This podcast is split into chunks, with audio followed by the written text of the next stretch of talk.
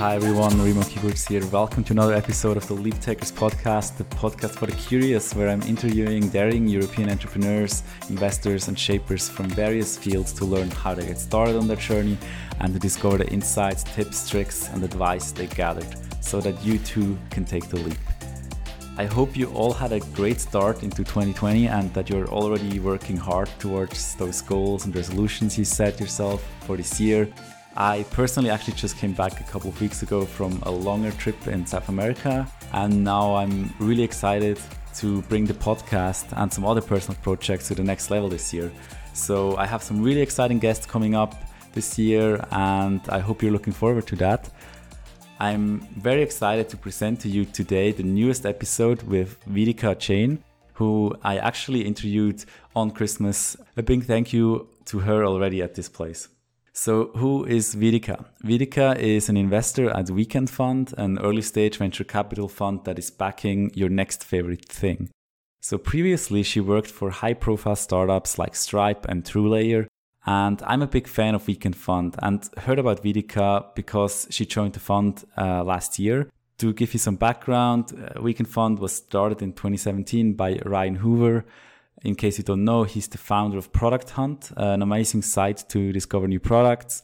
And Product Hunt was also acquired by AngelList. So Vedika has a really interesting background story and approach how she made her way into the wonderful world of venture capital, as some would say, and I believe we can learn a lot from her. So in today's episode, you will hear about her tactics, how she got into V C, general career advice for picking the right companies and startups to work for, and we will also learn more about the Weekend Fund itself as well.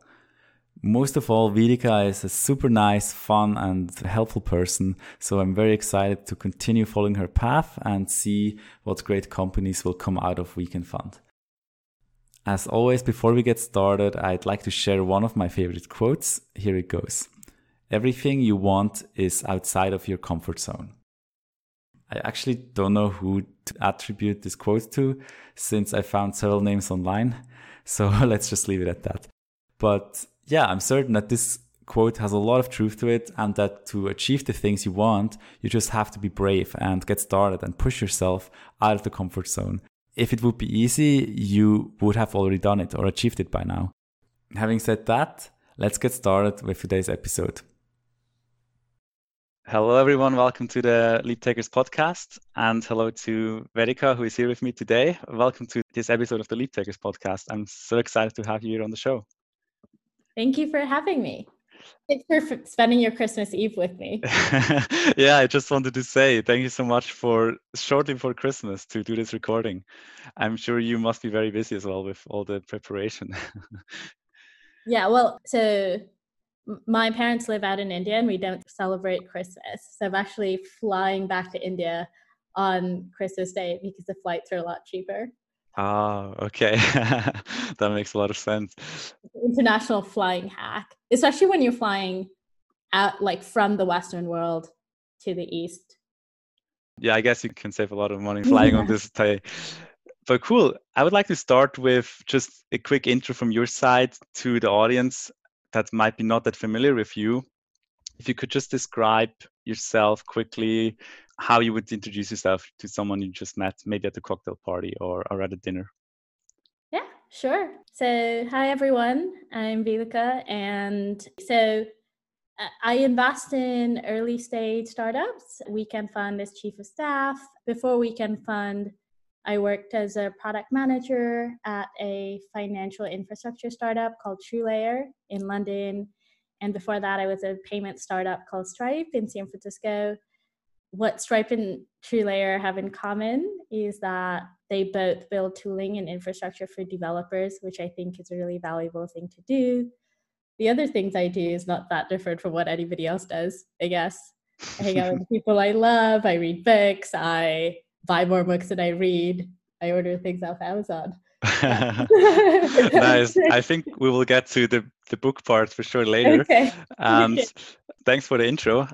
And yeah. I read something on a Medium post that you that mm. you shared and that caught my attention, and I really wanted to ask you about it. So I think the quote was that you wrote, I spend my days learning about what it takes to build, launch, and sell successful technology products. Mm-hmm. And try to make the best of the thirty thousand or so days allocated to me. I was wondering, it sounds like you're very fascinated with technology and learning. So yeah. Where does this interest come from? Hmm, good question. So I guess a little bit of backstory there. So I grew up in India, and my parents run a traditional flour milling business. So they make flour. And I guess when you want to make more flour, like you invest in better machinery and you hire more people.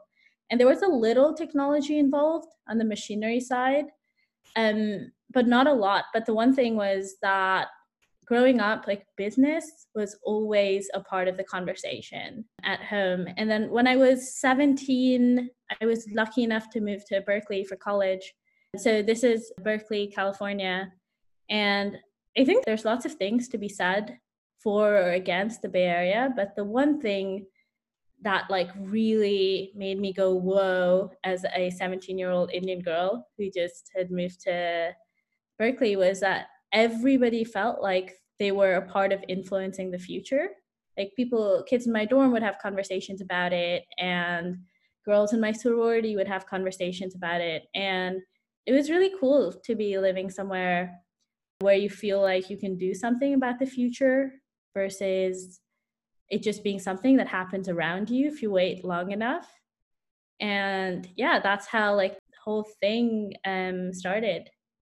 And I mean, philosophically, I like it. Like technology is about tools and it's about making things happen. Yeah, that sounds very interesting. And given that you already mentioned you then worked at, for example, TrueLayer, mm-hmm. how, how did you get into these jobs? Like, yeah. was it clear for you that you want to work in one of these tech companies or startups? Or did you more by accident get into that field? Well, because I was in college in the Bay Area, I think a lot of what you end up doing is a lot of what your friends end up doing. And working in tech was the default thing to do. But I also was lucky enough to have some internships during college that definitely made me sure that this is what I want to do after school. So one of them was I ended up working at a late stage venture capital fund. Well, while I was still at college. And as a college student, like it seemed wild to me that you could have a job, like you could get paid to hear people pitch different parts of the future they want to build. And you basically agree or disagree with them and you take bets on them and help them grow their companies. I, I loved that. And then I ended up at Stripe, which was growing really fast when I joined them. I guess I've been lucky enough to work at really fast growing startups. One thing I always wanted was like, I wanted to join companies where the action was, if that makes sense. Yeah. And yeah, Stripe and TrueLayer were both companies like that. TrueLayer was about six people when I joined them a little over two years ago. And when I left TrueLayer about two months ago, it was seventy people. Wow. Yeah, that's a big growth already. Yeah. And I think both of these companies were actually going after really big opportunities. Stripe is growing the G D P of the internet, and TrueLayer is trying to open up access to financial data. When you joined Stripe, how, how big was the company at this point? I think it was around two hundred fifty people. I'm fascinated with Stripe because it's such a great company from what you hear, and the the Collison brothers, they really seem to do really well in what they do.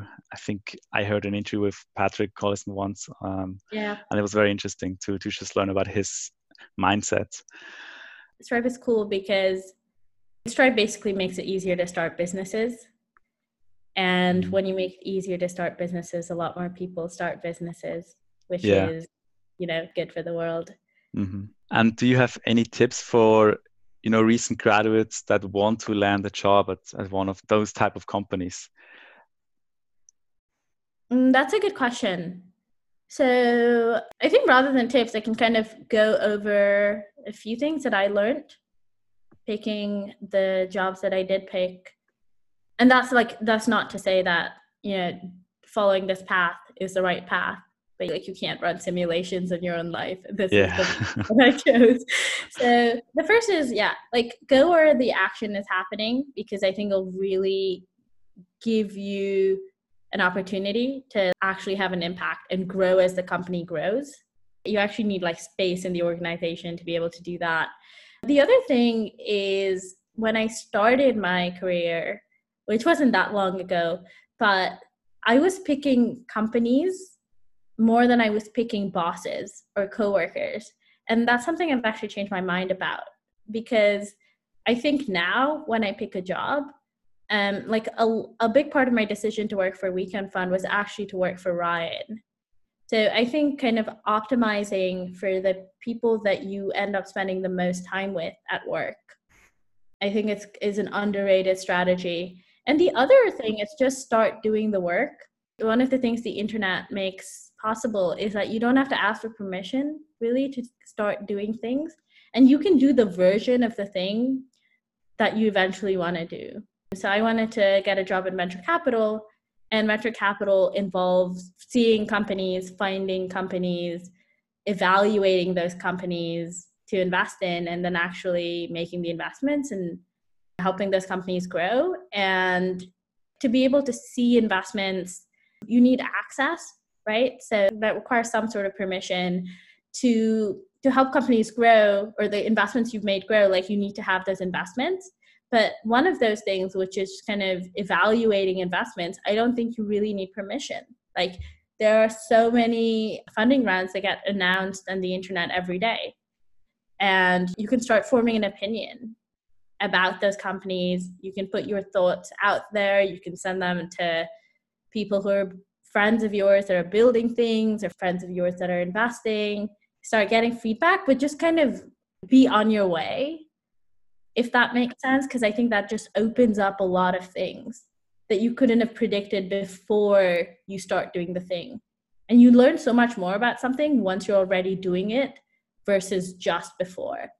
But yet we spend so much of our time, you know, in that just before state. I really like all the things you just mentioned, especially pick the person you work for or pick your boss. Yeah, it, it's definitely an understated strategy that can really pay off if you work for people that can help you further in your career and that you can learn from. And also what you mentioned with just do it, and with the internet, you can just get involved in it. It's also so true. And that is where I wanted to go anyway now. So I read that you just started writing these investing memos about companies mm. that you found interesting yeah. online. Mm-hmm. And I found this very funny, because I did the same thing, or I'm still doing the same thing, just for my personal interest yeah. outside of what I do for my work. That really resonated with me when I read that someone else is doing this as well. So yeah, can you just walk me through the story, how you started doing this and how it played out? So in terms of why I started doing it, I knew I wanted to, you know, get into a career in investing, but there's so many more people that want to, a job in venture capital than there are jobs, right? So it's like, I think it's one of those careers where like, you have to start doing the work before you get the job, um, not because you even want to, but because I think for a lot of people, it's the only way. And I was one of those people. I didn't have a track record in investing. I'd only really had like product management or more like analytics-y jobs. And the process was, I would, if there was like a funding announcement article in TechCrunch, or, you know, there was like a new addition to a portfolio page of a V C that I like. And some V Cs will actually publish externally facing memos. So U S V famously does this. I would use that announcement as a starting point and try to reverse engineer whether I would have made the investment or not. I think you really just have to get started somewhere. One of the early investment memos I wrote was about a company called Retool. That investment memo was a huge opportunity to learn what's actually, you know, what's going on in programming tools. That's, I hadn't thought about that before. What's up in internal tools specifically? What is like the actual bet that you're making? you know, when you invest in this company, going deeper into the product, right? Like, how does it work? Why does it work? Why is it better? Why is it defensible? And then, yeah, like all of the obvious stuff, like the market. Is the market they're solving for big? Is it growing? Who are they competing with? And you start with those questions about one company, and then it leads you to other companies.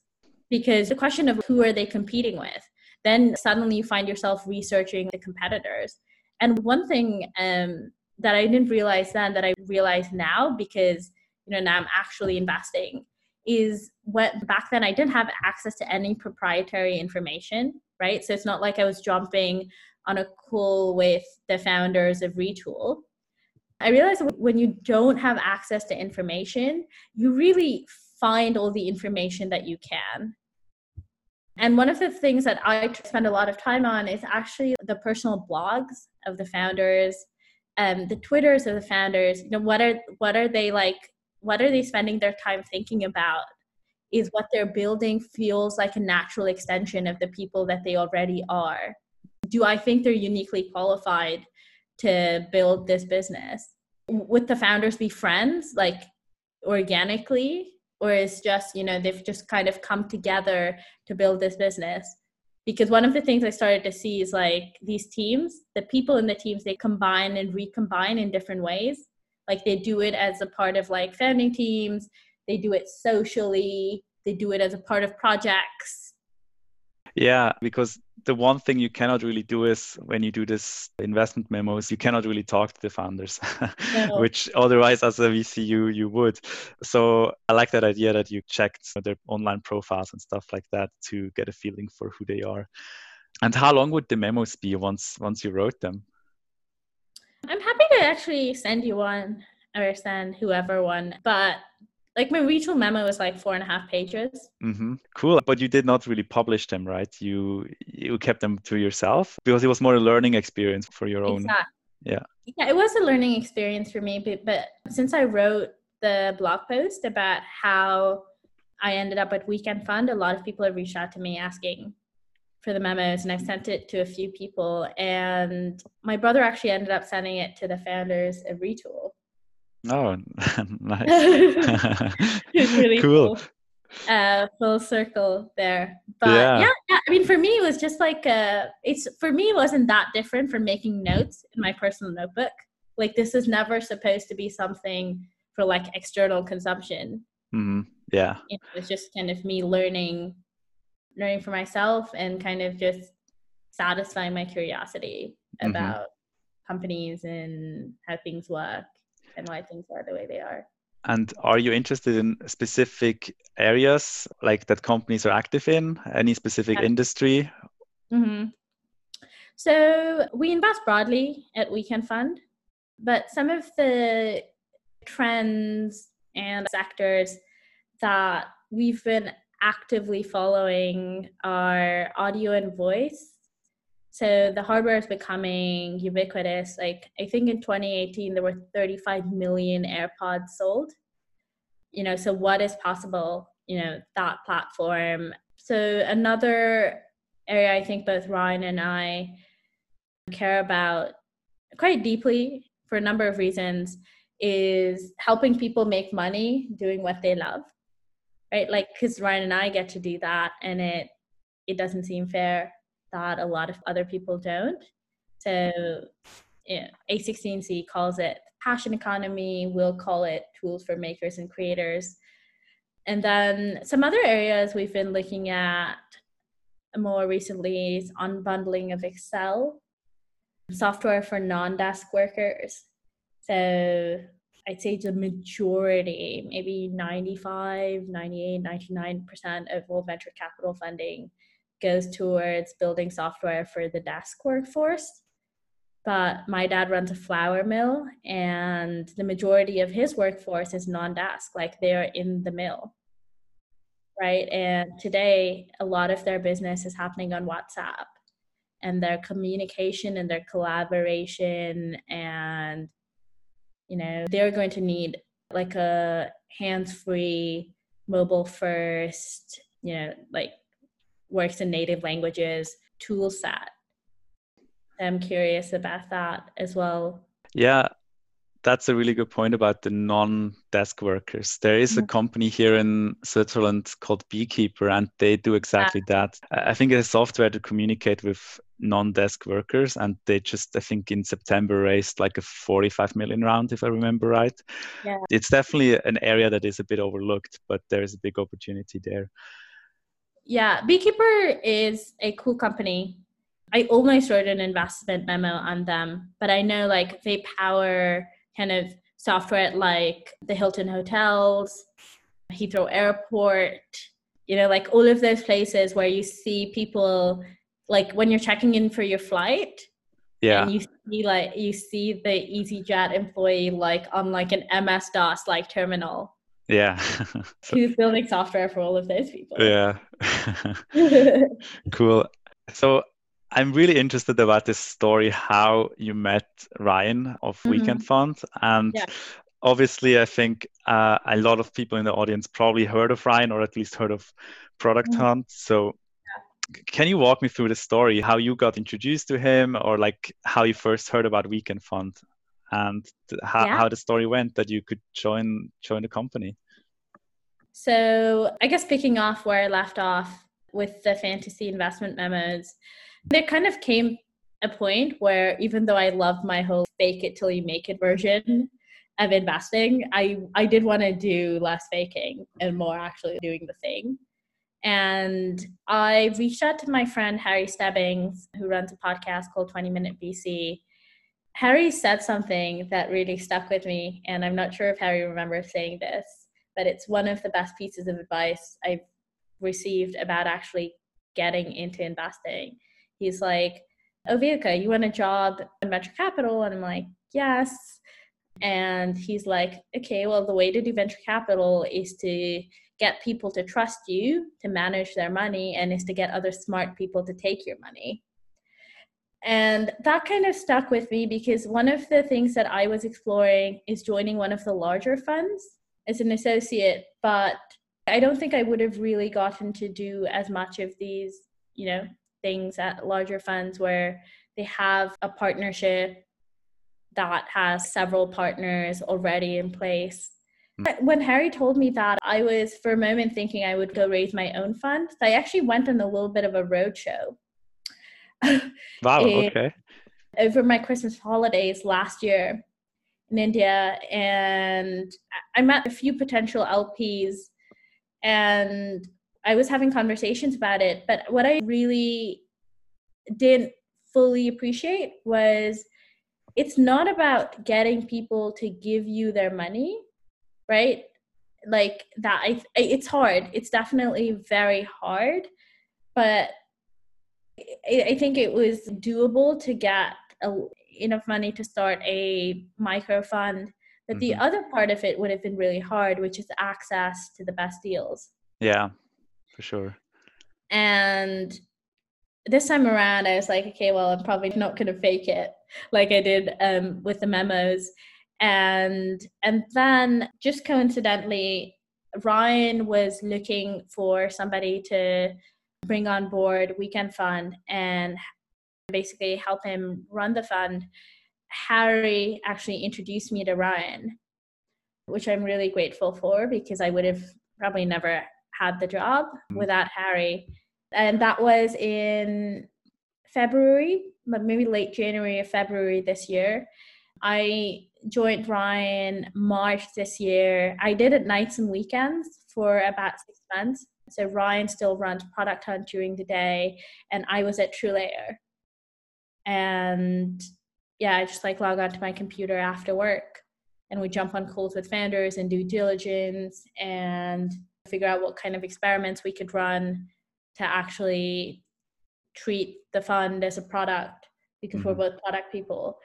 And yeah, it went well, and Ryan and I both took a leap. And I joined full-time in October. So I've been doing about full-time for two months now.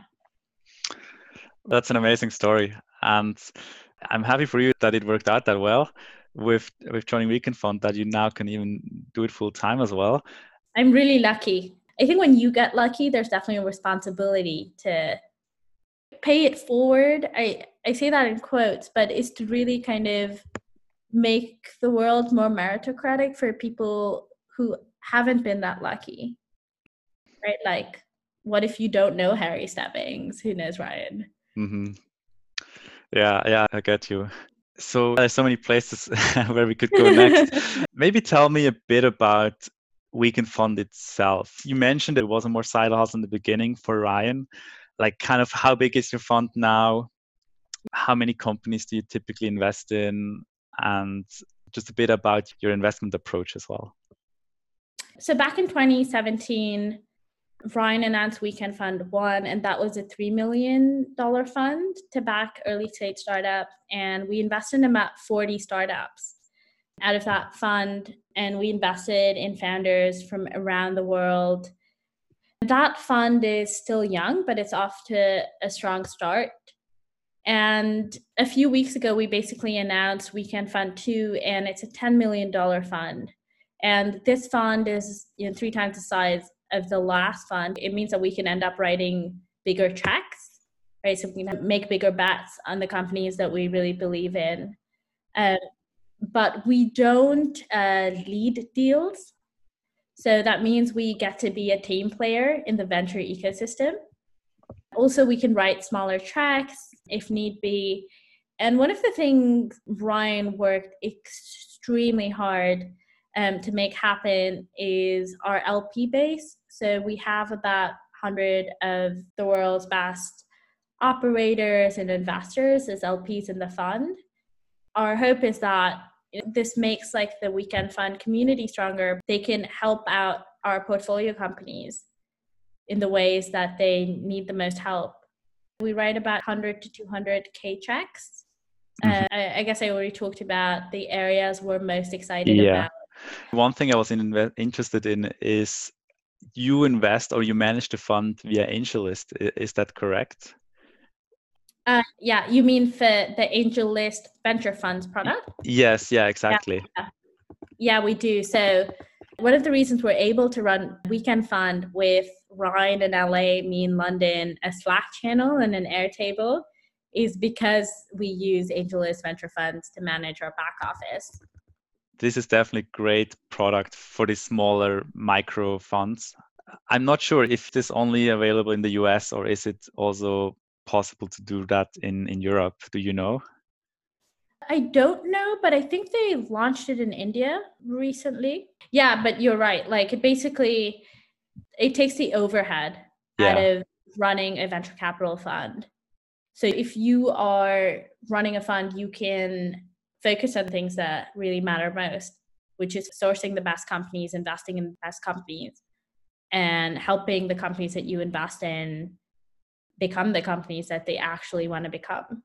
Another question I was really interested in is, since you are fascinated with technology and startups, if you have any resources or books for aspiring V Cs like you, or also for entrepreneurs that you think could be helpful? Sure. Oh, so much. I mean... yeah, it's a broad question. So, I mean, I'd say first round review is probably the best tactical, you know, what do I do when I have this problem? So that that's kind of stuff. First round review. First round review. Okay. Yeah. And then there are other things that I read on almost a weekly basis that on the surface are not, you know, they're not like a tech blog, um, but really helped me think. So one of them is David Perel's Monday Musings newsletter. Probably everything by like Morgan Housel at Collaborative Fund. He writes on the Collaborative Fund blog. Let's see. Oh, uh, for aspiring V Cs, I would actually recommend um, reading two things. So the first is, and not, neither of this is targeted at venture capital specifically, but just how to think about building a career, and especially like, you know, a, like a long-term career. So the first one is the P MARCA Guide to Career Planning. And the second one is a blog post by Sam Altman, How to Be Successful. Oh, yeah, that's amazing. Yeah, but it's basically Sam Altman's thoughts on how to be an outlier, really. I think it applies to vent- aspiring venture capitalists as it does to most of the other careers. Yeah, there were some great names here. I actually don't know all of them, but I will definitely look into this. This uh, sounds really interesting. Let me know if you end up reading any of it. I'd love to know your thoughts. Yeah, so I, I heard a first round review, but yeah. I didn't really read it. Then Sam Altman, yeah, of course, I, I love uh, his content that he puts out. The other two I was not really aware about. So personally, I really like Haystack. What uh, Samuel writes, and then yeah, yeah. Andrew Chen, um, yeah, some of those. Do you have a favorite book, or it can also yeah. be a movie that you would recommend just to anyone that goes on a longer plane ride, for example? So, not necessarily career or entrepreneurship related. Yeah, When Breath Becomes Air. So, it's a memoir written by a neurosurgical resident who gets terminal lung cancer, I think in his last year of, of residency. And it's basically his search for what makes life meaningful. And it it's like, it's one of those books that really, it changed something in me. Like I felt different after reading the book than before reading the book. Mm-hmm. Um, yeah. I also read a lot of young adult fiction, which really is aimed at, at teenagers. But I think like teenage characters ask the best questions, and they ask the kind of questions adult characters, you know, may not have the courage to ask. Mm-hmm. Um, yeah, I read like all of the John Green books, for example. So Looking for Alaska is one of my favorites. Turtles All the Way Down, another one.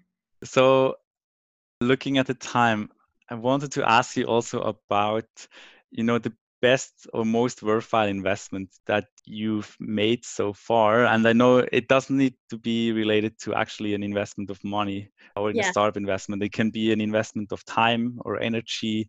Yeah. Or it can also be one of your virtual investments from your memos. But yeah, just curious, what do you think is your best investment? Yeah. I'd say by far investing in the relationships that I have. So with friends and family. So I'm in my uh, mid-twenties, so I turned twenty-six in October. I think with friends particularly, and even with my parents, I it's like Naval will always talk about this idea of how everything worthwhile in life comes from compounding. And I think your mid-twenties are the point where those relationships and friendships really start to compound into something. And yeah, like by far, more than the books that I've read, more than the jobs I've had, more than the classes I've attended, probably just investing in those relationships has been extremely rewarding for me. Yeah, that makes sense. Great. Then do you have any closing words from your side that you want to mention to the audience, or where people can find you, or where, if they want to learn more about Weekend Fund? Yeah, sure. So we live on the internet, so you can find us on the internet, but you can find me on Twitter. The Weekend Fund website is weekend dot fund. You can honestly just email me at vedika at weekend dot fund. I'm most responsive by email. And happy holidays. Thanks for listening. Great. Yeah. yeah. Thank you so much, Vedika, for coming on the podcast. Yes. Thank you for having me. All right, everyone. Thank you so much for listening to this episode. You could do me a really big favor if you would just tell one of your friends about the LeapTakers podcast and recommend it. Or if you want to do even more, quickly head over to the iTunes or Apple Podcast store and give the LeapTakers podcast a five-star rating. This would really help me to get more visible and that I'll be able to continuously bring on great guests to this show. Thank you so much. Also, if you have any feedback or suggestions for future guests, just shoot me a message. You can find all my contact info on leap takers dot com, or you can also follow me on Twitter or Instagram, where you can find me under Remo Kiegerits, or just follow the LeapTakers podcast directly on Instagram as well. So having said that, Thanks again for listening and have a great week. Bye-bye.